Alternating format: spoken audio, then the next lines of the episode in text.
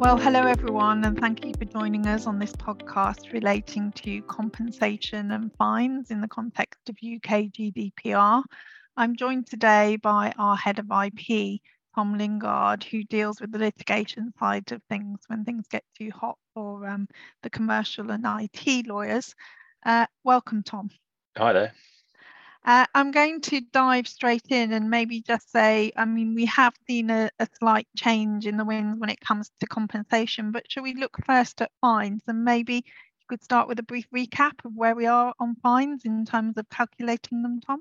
Yeah, sure. So um, just a bit of first principles, but the when when uh, fines are awarded, the principle under Article 83 of the GDPR is that they must be effective, proportionate, and dissuasive.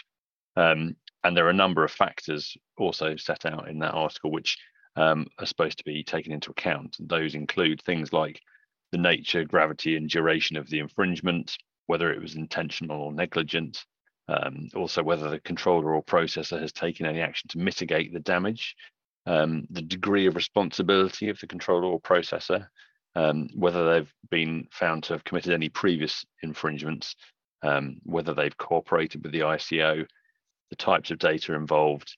Um, so all those types of things are things that are supposed to be taken into account by the ICO when when deciding on the level of the fines.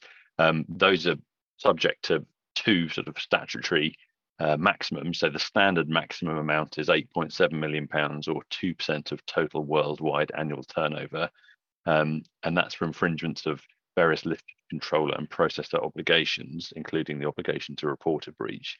And then there's the higher maximum amount, which is 17.5 million or 4% of the total worldwide turnover um, for infringements of the data protection principles themselves. So those haven't changed. Those those remain the principles that are are considered when the ICO is is uh, deciding what level of fines to take. Um, but there are sort of trends and, and, movements, and it's always interesting when new cases, new new uh, decisions are issued. Um, one thing that that has sort of emerged in June last year was that there was a bit of a, change in approach to dealing with the public sector. There had been a spate of of cases involving um, public authorities, including um, uh, sort of hospitals and, and, local councils and so on. Um, and there were some pretty hefty fines being levied there. But in June 22, the ICO sort of announced a bit of a shift in policy to try and address those more through remedial action and working with authorities to to correct things rather than just hitting them with big fines. Yeah, that, that makes sense really because I can remember when GDPR came out originally, we saw most of the um, action was aimed at the public sector, the NGOs, the NHS, all of that. We've seen a shift slightly, haven't we, now to certain sectors in in the um, business world, and so it would make sense that the um, uh, the monetary issues are um, affected in the business world rather than in the um, government sector and the public sector. Yeah, no, exactly. I suppose I was just going to say, Tom, there have been some recent finds and some recent interesting cases. Um, uh, everyone's aware, obviously, of the British Airways situation and the fact that there were appeals of the fines. Are there any cases that you'd like to mention or that? Yeah, well? There's a few there's a few sort of the more recent ones that might just be worth going in sort of reverse chronological order if you like um, and people may be aware of some of these. So going back to may last year uh, clearview ai was fined 7.5 million pounds um, for collecting 20 billion images of faces from publicly available information um, including data from the uk uh, then in october last year interserve uh, following an investigation, was fined 4.4 million pounds for having been found to have inadequate security measures in place to prevent a cyber attack, which led to the accessing of the personal data of 113,000 employees.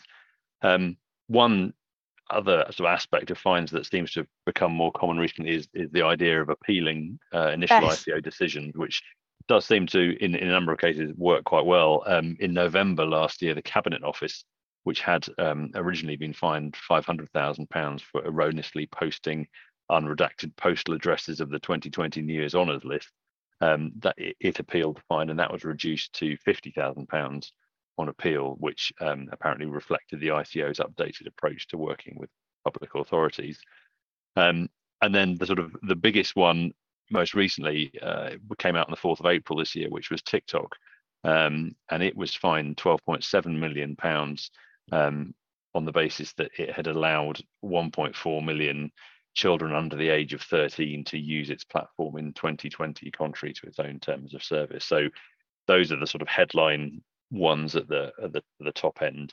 Um, you know, there remains a number of cases that are resolved without such public um, judgments, and and it's obviously when the sums get to that level that one tends to hear about them. But those are those are certainly the, the more recent ones that we've we've seen.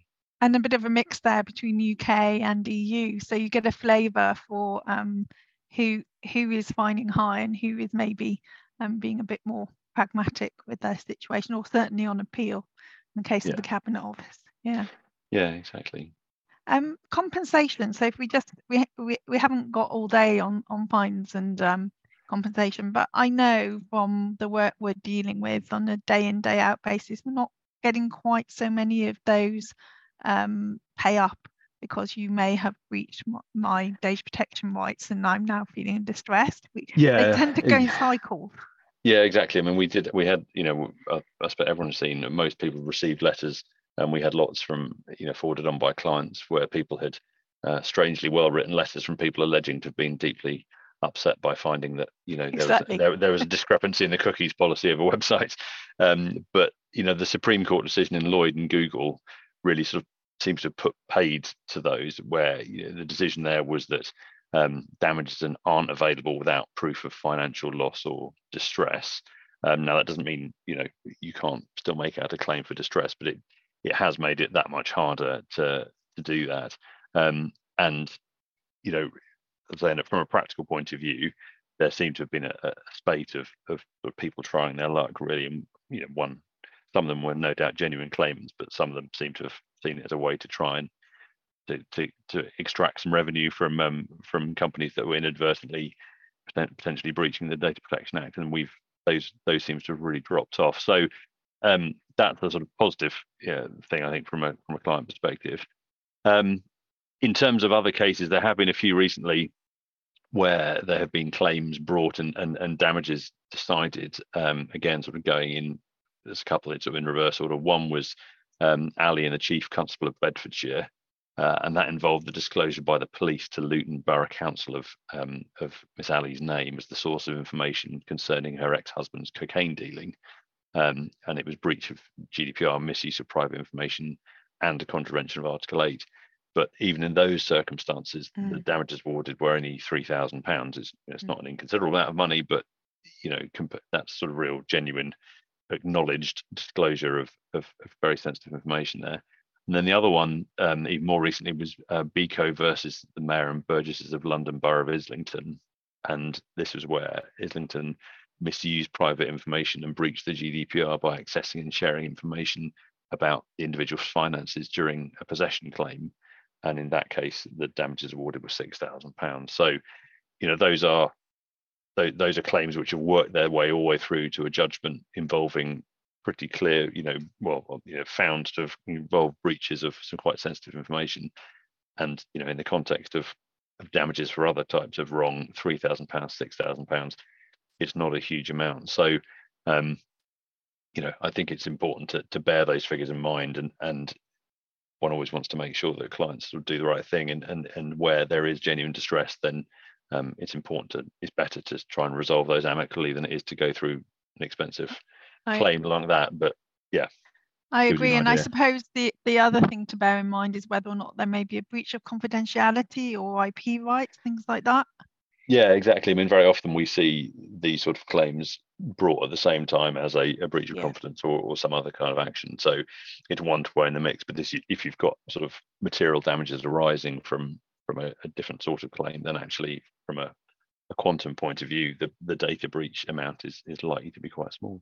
Yes, yeah, it's interesting, isn't it, that you could actually, on one thing, lots of different claims can arise, and um, that the quantum of damages could be different depending on which which cause of action you you go with. Yeah, yeah, exactly. Yeah. Well, Tom, I'd like to thank you for your time today. I appreciate um, data protection, fines, compensation is always on the board's agenda, whether or not we've demonstrated that it's something to be aware of, but not something to necessarily um, worry in the case of compensation claims uh, is another thing. I'd like to thank everyone for listening on the podcast. And um, if anybody has any queries, please feel free to contact myself, Beverley Flynn, Head of Data Protection, or Tom Lingard, Head of IP. Thanks for listening.